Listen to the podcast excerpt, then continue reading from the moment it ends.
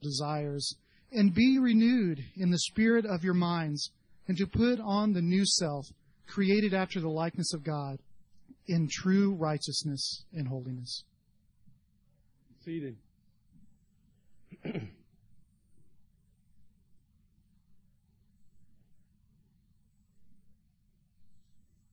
Jesus, we've sung about it really all morning long. He, he came and did something extremely precious, extremely special.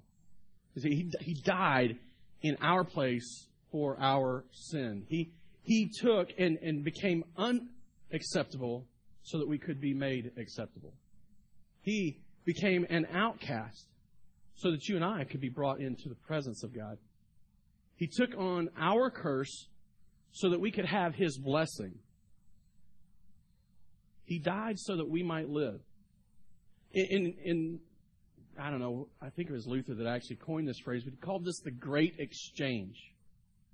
Jesus taking what we deserve, taking what should be ours, and placing what is His, what belongs to Him, His rights, His inheritance, the blessings of knowing and walking in relationship with our Creator. He took that from Himself and put it on us and took from us our sin and our curse and our shame. That's really the, the whole point of what Paul has been proclaiming throughout this, this first half or the first half of Ephesians. You see, it's, it's like this. It's like Jesus standing in a courtroom. Well, let me let me step back just a second. You're standing in a courtroom. You are, are standing there, the, the person who is the accused. All the evidence has been laid out. All of the all, of the arguments have been made. And you are obviously guilty. I am obviously guilty. We stand in a place that deserves condemnation. But before the judgment is made, before the judgment, before the, the gavel hits the, hits the pad, before the, before the words guilty are proclaimed against you, Jesus stands in your place and he proclaims out loud for all to hear, He is not a sinner. She is not a sinner. I am. That's what he did for you. He is innocent. She is innocent. The sentence that is theirs comes to me. I am the guilty one. He has stood in a place and called you justified. He has called you righteous. He has called you holy. That's justification. It's a, a once for all thing. Jesus did this. And on the cross, his last, his last phrase, the, the last thing that he said is, It is finished. The work was done. There's nothing more to do. He applies it to you. He gives it to you. And all you can do is stand in faith and accept it. You have been justified. You see this passage that Paul, he, that last verse, he emphasizes you've been made new, that you've been made in the likeness of God, that you are now righteous and holy. Truly righteous and truly holy. It's not a form of righteousness. It's not some fake righteousness. It's not the, the efforts of our life on display. It is a true righteousness that, that is the truth about us from the very depths of who we are to who we are on the outside. All the way through and through. When we are cut open, Jesus doesn't see righteousness on the outside and, and filth on the inside. You are righteous through and through. You are holy through and through. This is what he did. And that's what Paul's been proclaiming. The whole first three chapters of Ephesians, Paul was stating this. He wasn't, he wasn't asking our opinion on it. He wasn't coming to us and saying, I think this is, this is what's happened. He was saying, by God, by the power of God, through the work of Jesus Christ, and now revealed to us in the Holy Spirit, this is what happened. You and I are justified. But, we all know Christians, we all know that though we're justified, we don't always act as such, do we? Is there a person in this room that doesn't still struggle with sin? Is there a man in this room, in this culture we live, that doesn't deal with lust? Is there a wife in this room who at times doesn't feel like her husband emotionally connects to her and finds a connection with another man? Is there, is there a person in this room who doesn't long and look for satisfaction and joy in many other places other than in our Creator and Savior Jesus Christ? That's, it's through and through us. But what, what's going on? Jesus made us truly righteous. Jesus made us truly holy. How can it be now that we are in this, in this place where we are this? Well, we are truly righteous, but at the same time, struggling with sin. See, there's another perspective here. There's another piece of the puzzle, and that's really what Paul's point has been in the second half of Ephesians as he now calls us to act like Christians. There's another piece.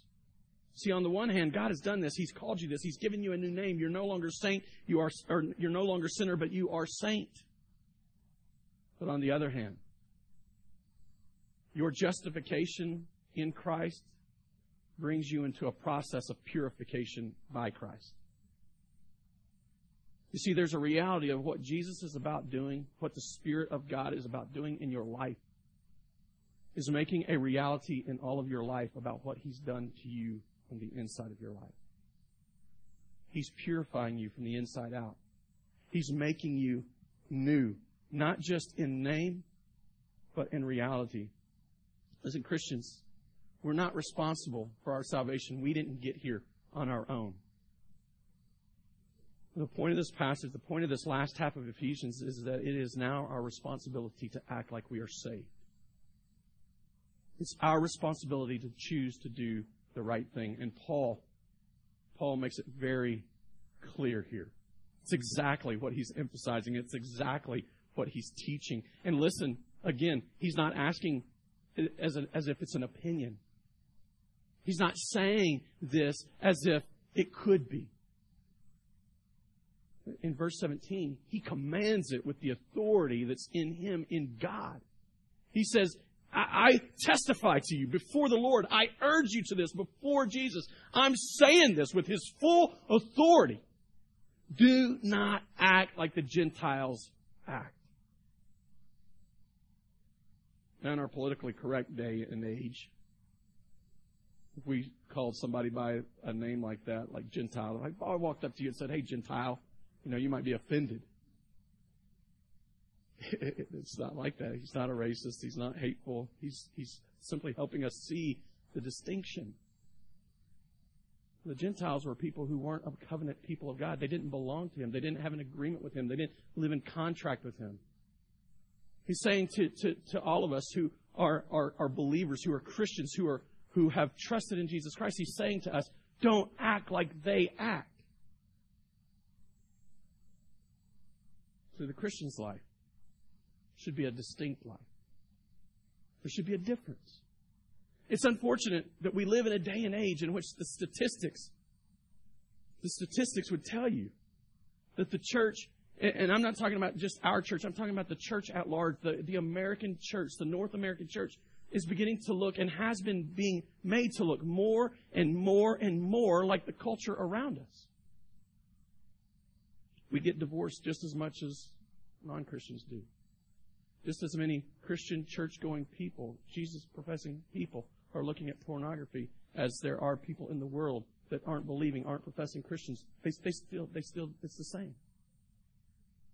We are, we are um, uh, across the board. I'm not, again, I'm, I'm not picking just on you. It's just the reality of where we're at. There's just as many of us pursuing an American dream rather than Christ's plan for us. There's, there's just as many of us trying to build our own kingdom, to advance our own purposes and live for our own mission as there is in the world living for their own.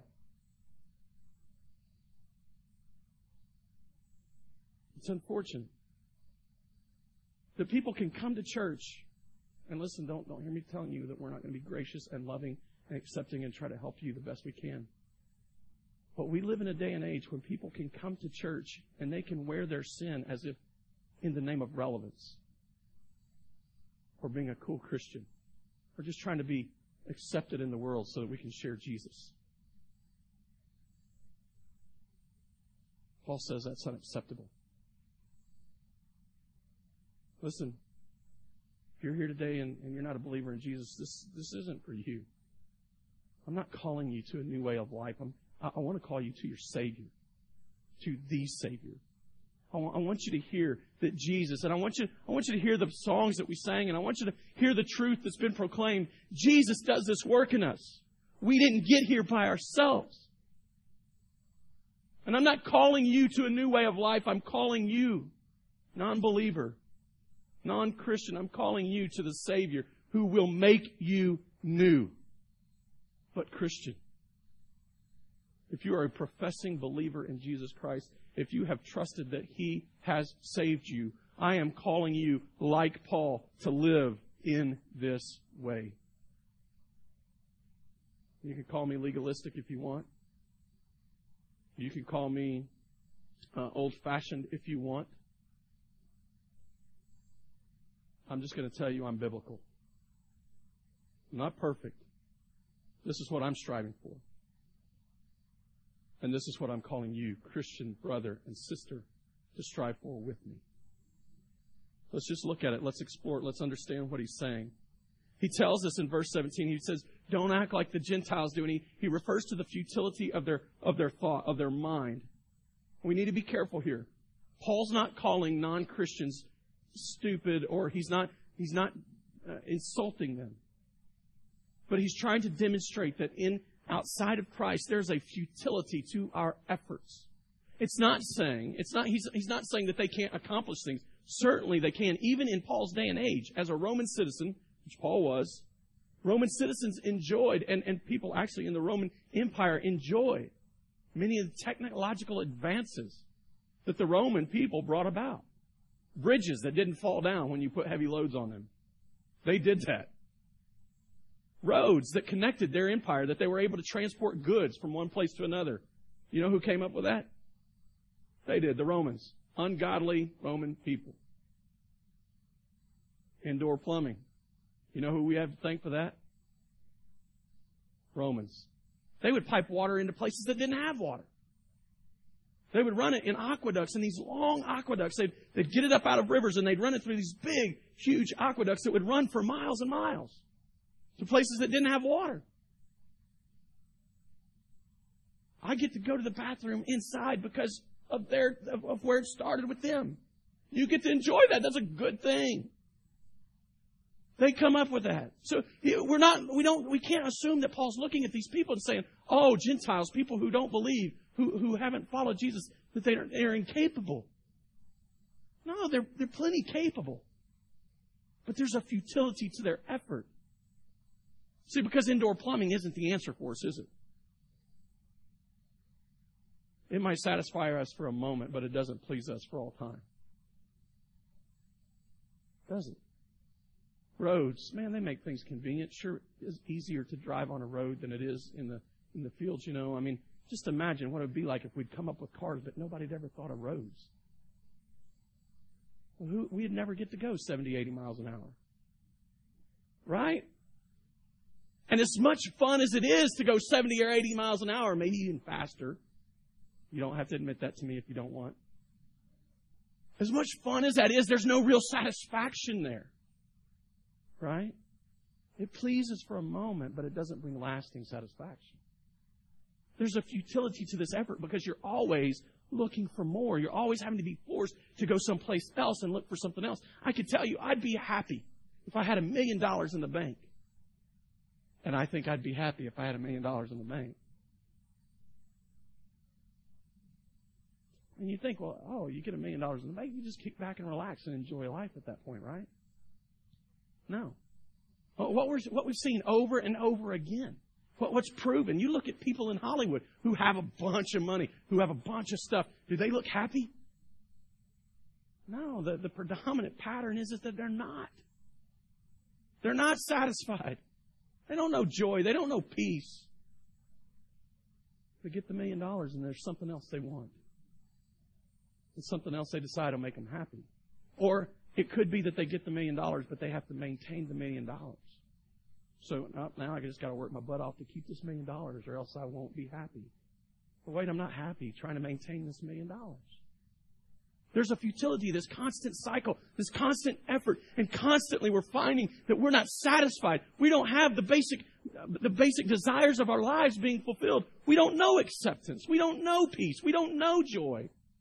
Not really. Not completely. We're constantly having to place the next thing in line and say, oh, if I can, if I can achieve this, if I can do this, that's futility. That's futile effort. Never achieving the goal. He says that their, their, their efforts are futile, that their mind is futile, that they're constantly thinking. And then he says they're hard hearted. Hmm. Doesn't mean that they're not compassionate. I know plenty of non Christian people who have compassion. But if you look at this, if you look at this in context, what you begin to see is that Paul is talking not about personalities, he's talking about resistance to truth. See, God has presented a truth. He's demonstrated to people what the truth is. In Romans 1, it tells us that the world proclaims, or the world screams, that there's a creator and that God has made himself known. Creation, or, or not just the creation, but, but mankind, has rejected that truth. See, we, we, we don't just, we're not just resilient to it. We reject it. We harden ourselves against it. I'll give you an example. Just this week, I was watching excuse me, I was watching a, a debate between Ken Ham, who is with Answers in Genesis, and uh, it's, a, an organization that defends the young Earth creationist perspective that the Earth was literally create, created in a literal six days, and and this biblical perspective that God created it, and anyway, and that from that comes a lot of other stuff. Anyway, so he that's where he stands. He debated a guy named Bill Nye, the science guy. You guys all heard him, right? I mean, love Bill Nye. The perspective was this. The debate was over this question. Is the creation model, let me, let me read it because I'm to, I'm to mess it up. See where my notes are at. Is creation a viable model of origins in today's modern scientific era? So, looking at creation, does it stand up to today's modern scientific perspectives? Will it stand the test of science? And I can't, I, I, can tell you, go, you can see it on YouTube if you want to watch it. It's about two hours long. I'm not going to go into it here. It was a good debate. Uh, I thought Bill Nye, though, over and over and over made it, made a point. Made one point. Well, he tried to make several, but he made one repeatedly. And he'd look right in the camera as this was happening. He told, he, he, he said the reason he came to do this debate, and he reiterated this idea, is that if we don't do away with the young earth creationist idea that we are hindering ourselves as a people. In fact, he's, he went so far as to say to voters and taxpayers, if we don't get rid of the young earth creationist debate, we are threatening our position, our nation's position as a leader in the world. He is blaming all of the problems we have and the reasons why we're not advancing in science and technology the way we used to. He's laying it all on this perspective that God created the world in six days. That was his point over and over and over. Go back and watch the debate, you'll hear it. And he did this in spite of the fact that repeatedly Ken Ham listed young earth creationist scientists who have made major contributions to technology and innovation today. Science and technology today. You see, there is a truth that Ken Ham presented creationists, young earth creationist scientists are just as capable scientists as uh, those who deny God's creation, as God's God creating as, as a source of origin. They're just as capable. They're just as big a part of what's going on in science and technology today. He even listed people who in our past, who, who all of science today looks at and says, hey, they were young earth creationists. They were young earth creationists. The reason we know that we don't float away because we have gravity comes from a man who was a young earth creationist. You see, the idea is that I, we have always been there. And there's this truth presented, but you know what Bill Nye did? He ignored Ken Ham's point. He hardened himself against it. This is the hard heart. He, he denied it. In spite of the evidence, in spite of everything that's looking him in the face, he says, that's not true. In fact, my truth is true. That's hard hearted. You see, there's a darkness there, and that's what Paul refers to in these verses. There's a darkness and an inability to understand it. You, you can't see what's in front of you. It's like you're in a dark room trying to figure out what you're holding in your hand. Sure, there's evidence. Sure, there's things you can look at. Sure, there's things that you can determine. But you don't know if you got that leg of an elephant or a tree trunk sometimes. You see, the idea is that there's just an inability to totally understand because you deny and reject the truth. This is, this is the hard heartedness that, that Paul's referring to. He says that they become callous. Listen, and, and, and hear the way this says it. It's, I, I think it's important because there's a reality. We're called to be eager for things. But he says it here. He says that there is a greediness. Where's it at? Let me pull it back up. He, he, says there's a, a greediness. Uh, so that we may no longer be children. No, it's too far up. They're darkened in their understanding, alienated from the life of God because of the ignorance, ignorance in them. Now, ignorance is not stupidity, it's a lack of understanding, it's a lack of knowledge due to their hardness of heart. So they rejected truth, they rejected what's in front of them. And, and without that truth, it becomes impossible to truly interpret what's in front of you. He says they have become callous. You know what a callous is, right? You, you probably have them on your hand or, or maybe on your foot. I know ladies are always getting their feet rubbed and they like those little things that sand the callus off to make your feet soft. I, I don't know why. I mean, shouldn't be that many people touching your feet. So I don't know that it's a big deal, but the callus, it happens for a reason, right? I mean, because you're, you're constant, there's constant friction there. And so your skin toughens up. Your skin toughens up and so it doesn't irritate. Like when you're walking around, instead of getting a blister, your callus protects your foot. It's actually a good thing. Before we had shoes, and I'm telling you, if you go into a third world country, you find people with some pretty gnarly feet because they're calloused. And they need those calluses because it keeps their feet safe, you know? I mean, it, it keeps them from being hurt all the time. So, so, so that's, that's what it's about. There's a sense, this idea that, that, that in our lostness and without Christ, without Jesus, we become callous. We give ourselves up to sensuality, greedy to practice every kind of impurity. Uh, uh, Paul, earlier in the passage, earlier in the chapter, says, Christian, be eager. Be eager to pursue the peace and the, the bond of peace that's in Christ. Be eager for that. Be zealous for it. But he's saying outside of Christ, outside of Christ, the natural bent of people is to walk away from that, to, to pursue impurity. Listen, if, if you're here today and you're not a believer, I'm not, I'm not trying to condemn you. I'm not trying to hurt your feelings. I'm not trying to say anything against you. What I'm trying to tell you, what I'm trying to plead with you is that you're missing a piece of the puzzle. And in context, you can see it over and over and over, and it is the truth that is in Christ Jesus. Christian, you have that truth. You should be using that truth, and he says, he says it. See, we shouldn't be surprised when non Christians act like they don't know Jesus. We shouldn't be. If, we bump into a non Christian and they're acting like they don't know Jesus, well, well, I get that. Paul just described why that happens. They don't have the truth. They, they don't know any better. They can't help it. We should love them and give them the truth graciously and lovingly. They need something else. They need Jesus. If you're, if you're here today, you need Jesus. You need the truth. You need to be able to interpret all of your life based on Jesus. See, here's the deal, Christians. We aren't supposed to join them either. We should expect the world to act like they don't have Jesus. But our life should be distinct, should be different. If you go to work and people don't know you're a Christian, if you go to school, if you go to hang out with your friends, and they'd be surprised to find out you're a Christian. Paul's talking to you. These words are specifically for you. Certainly they apply to all of us. But he's calling you from that place. He's saying, don't let that be said of you.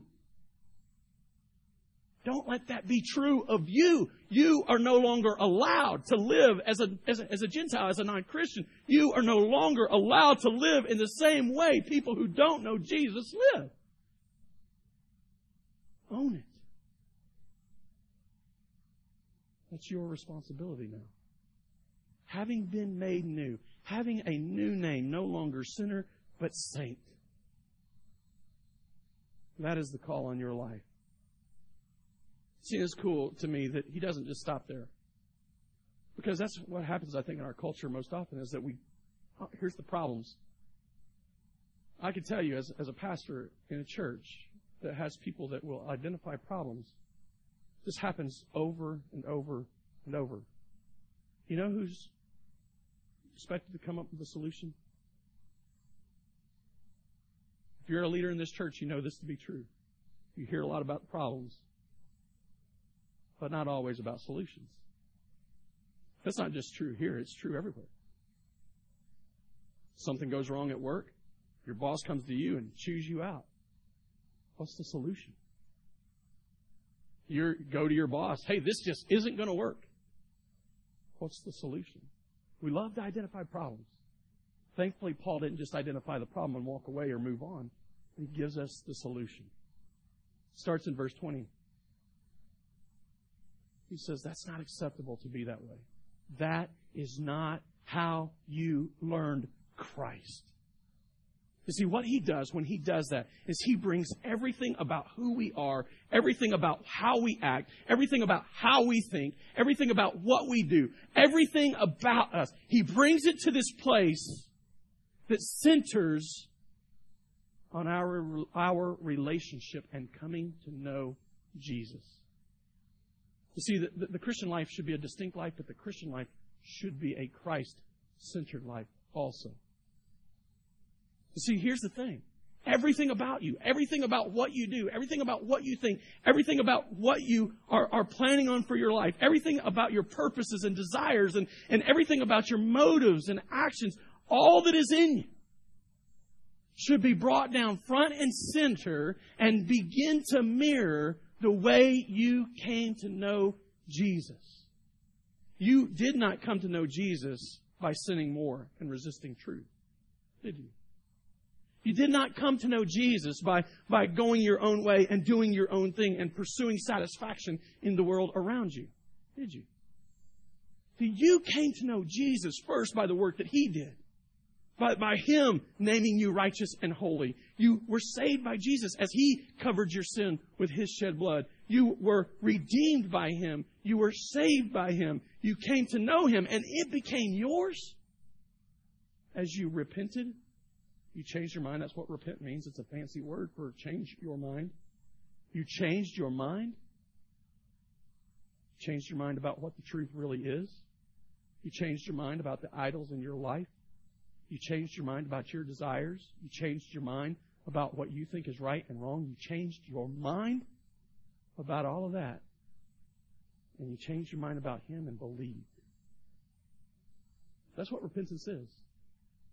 And you can't have repentance of one thing without belief in another. They go hand in hand. Two sides of the same coin. You don't have a quarter if you don't have the heads and the tails, right? You don't have, you don't have your faith if you don't have your repentance and your belief. You changed your mind about the world and you trusted in Jesus. That's how you came to know Him. And the truth is, is that that is now the rest of your life. That is now the mirror of what sanctification is all about. That's now the purification process in which He leads you through. That's now the way that you become holy since you've been called holy.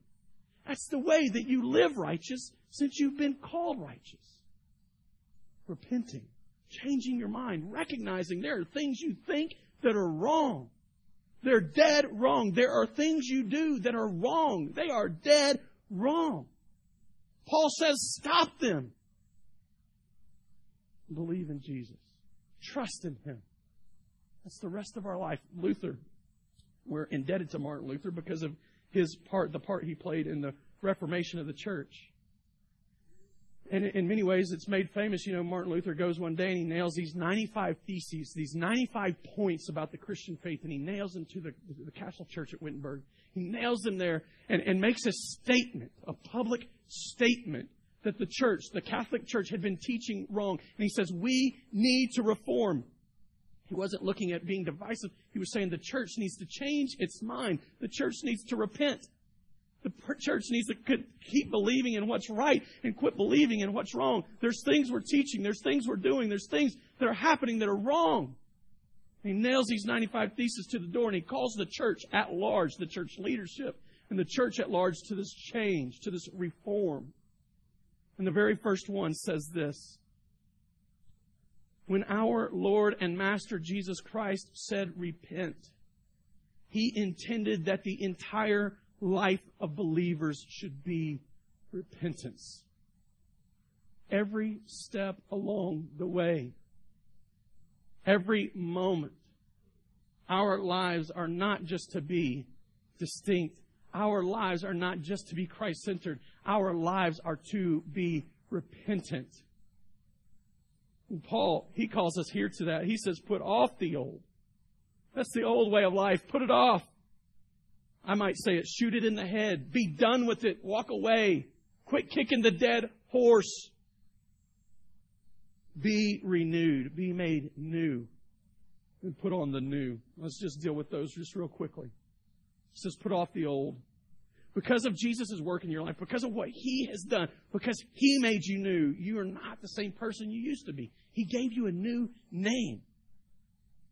I'm not saying your name. I'm not, I'm not saying like we're going to start calling one another, you know, I don't know. I'm going to start calling, instead of Matt, I'm going to start calling him Joe Bob. You know, uh, that's not what I mean. I might just do that just because that sounds fun. what I mean is your name is no longer sinner. Your name is saint. Your name is holy. Your name is righteous. Your name is blessed. See that? That's what He made you. And He says, with that, there comes this whole new way of life. He says, put off the old. Get rid of it. We can do that in two ways, I think, practically. Some things we just need to stop doing. If you're lusting after women in your heart, if you're lusting after men in your heart, that's sinful. Stop it. If you're if you're cheating on your taxes, it's a good one because tax season's coming up. If you're being uh, um, uh, a liar, what's the word for a liar? If you're being deceptive in the way you handle your money, stop it. If you're in any way trying to exalt yourself, stop it. That's what he's saying. It's exactly what it means to put it off. To quit. Here's the other part of putting off things, though. There's, there's some things that we just need to do because they're, they're really not inherently bad. We just do them with bad motives. You need to go to work. You need to earn a paycheck.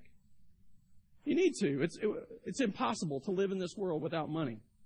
You're either going to live on your money or somebody else's money, but you're going to need money, right? Just the, the reality. We need to go to work. You and I need to work. We need to work hard. We need to be diligent. But many of us go to work to make a name for ourselves because we want to leave a legacy. Because we want to make a way. We want to, we want acceptance. We want approval. We want somebody to pat us on the back and say, good job. That's our main reasons for going. See, we've taken a good thing and made it a bad thing because we're doing it for a wrong reason. Paul says, stop it. Quit doing that. See, I just want to encourage you with this before we move past that. It sounds almost impossible because there are so many things we know that we do wrong. But there's a process of renewal going on inside of you that He is doing, that He is working out in you, that enables you to do and fulfill this very command. He says, stop it. You have the power because you are being renewed. Then he says, put on the new. Uh, uh, these are two pieces, like the put off the old. That's one one part of it. We can't just stop there. We have to put on the old or put on the new. We we can't just walk away from the old and not do something in place of that. We have to replace it. So we pick right up where we left off, putting things off. So I put something off and I put something on. What I put off is dishonorable to God. It's a sin. It's something that that, that, that is against him, that's in opposition to him. And it's an action, it's, it's some thought or some perception. It's something that takes away from his identity. And I return that or I replace that with something that honors him, that makes much of him, that, that gives Jesus, uh, that, that makes him famous, that, that reveals him in me and, and makes the work that he's done in me obvious to those outside of me.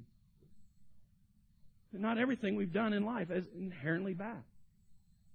Not, not everything is, is inherently sinful. Paul says, stop the things that are, keep doing the things that aren't. And replace the things that are with things that are good. So here's one. One of the, one of the biggest reasons we have, uh, that, that we struggle with time is because the way we use it. Right?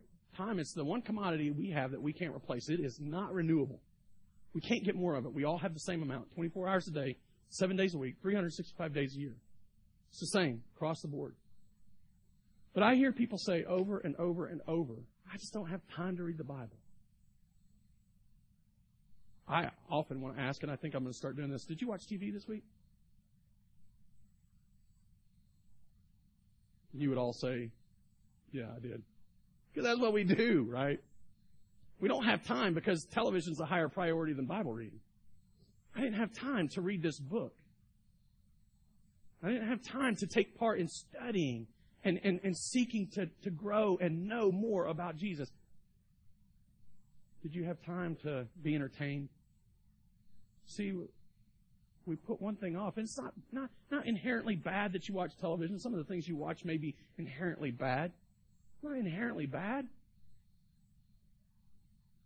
But you're, you're, you're replacing something that's important with something less important. Paul says, stop it. Replace what doesn't edify with things that do. Replace what takes away from what God's doing in you with things that add to what God's doing in you. Put off the old. That's from the old way of life. Put on the new. That's what it's about. Let's think about working again. Working. It's a good thing. It's great for you to go to work. I think we should all go to work. Do, do something productive. But go to serve. Go with the idea that you're going to be the best employee. You're going to be the, the best, I don't know. I, we could even, we could even say this is outside, not even outside the home necessarily. I'm going to be the best husband. I'm going to be the best housewife. I'm going to be the best boss. I'm going to be the best at what I strive to do because I want Jesus to shine through me.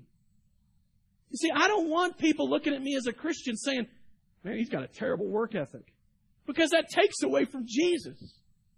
I don't want people looking at me saying, man, he says he's a Christian, but that dude, he doesn't talk like a Christian. That guy cusses like fire sailors.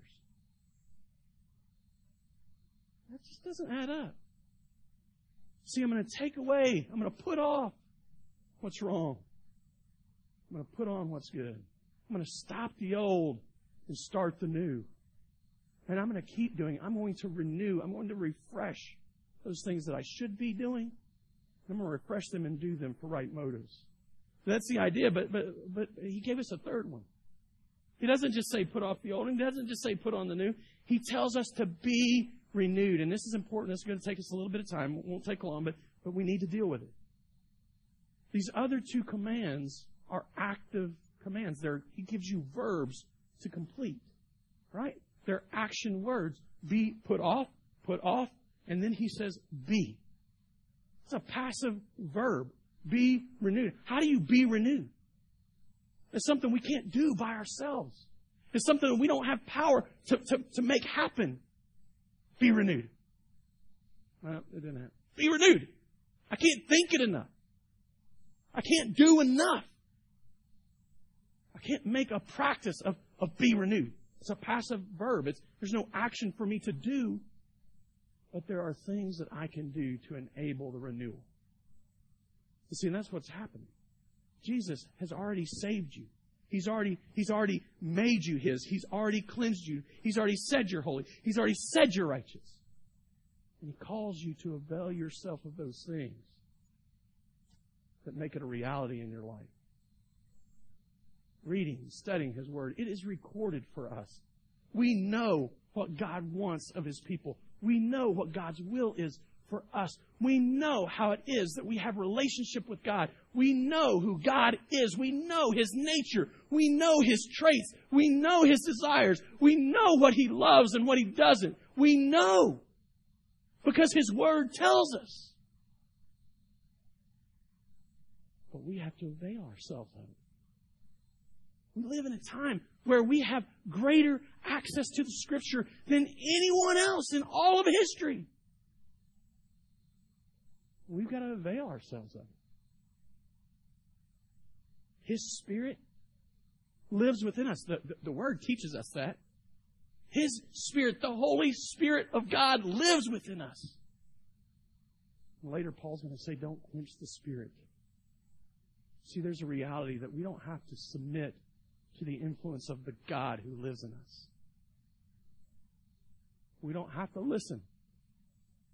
We can ignore. We can push off. We can go our own way. He's saying this is what renews us. We have prayer. We have worship together. We have meditation on the gospel. When you think of what Jesus did for you, it will renew you. It will change you.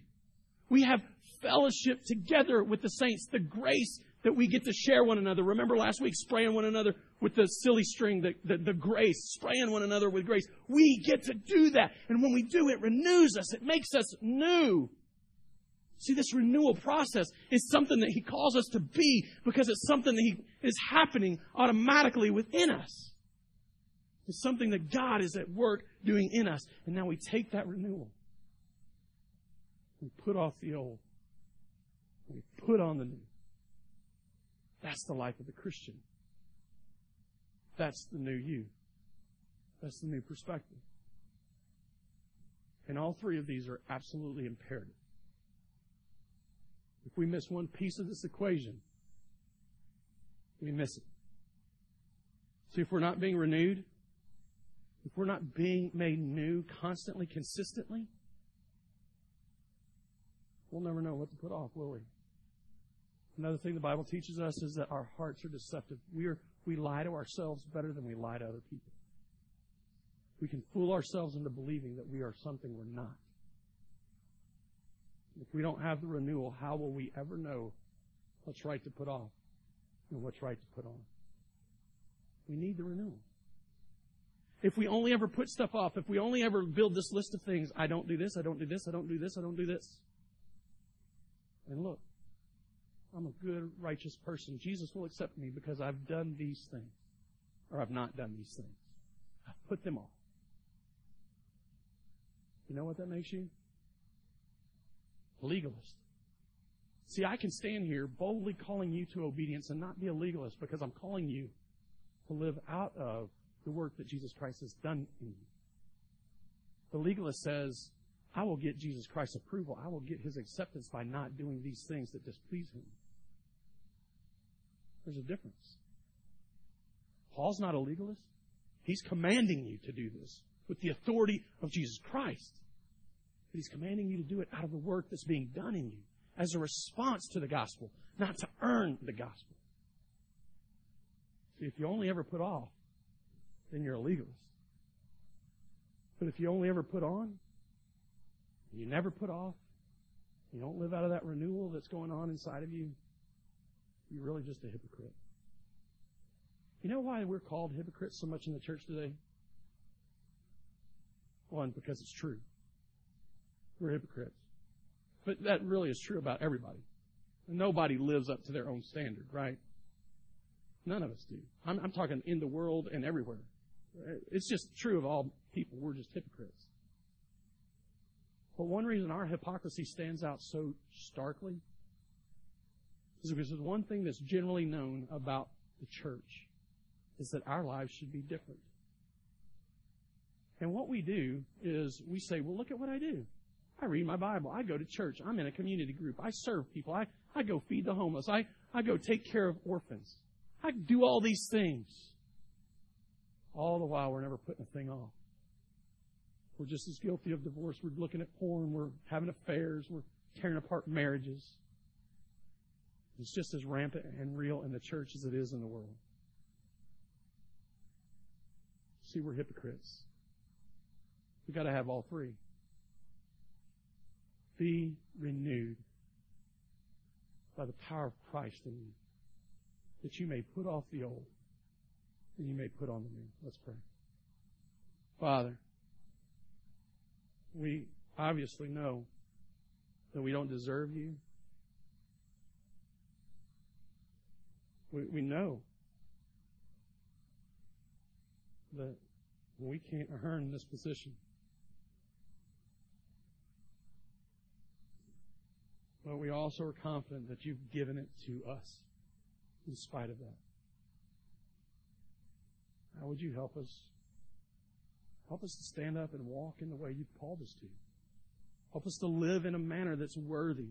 Help us to, to not live the same way the rest of the world does. Help us, Father, to be distinct, but not be so divided that the world can't see the work you're doing in us. That they can't recognize the difference. All these things I pray in Jesus' name. Amen.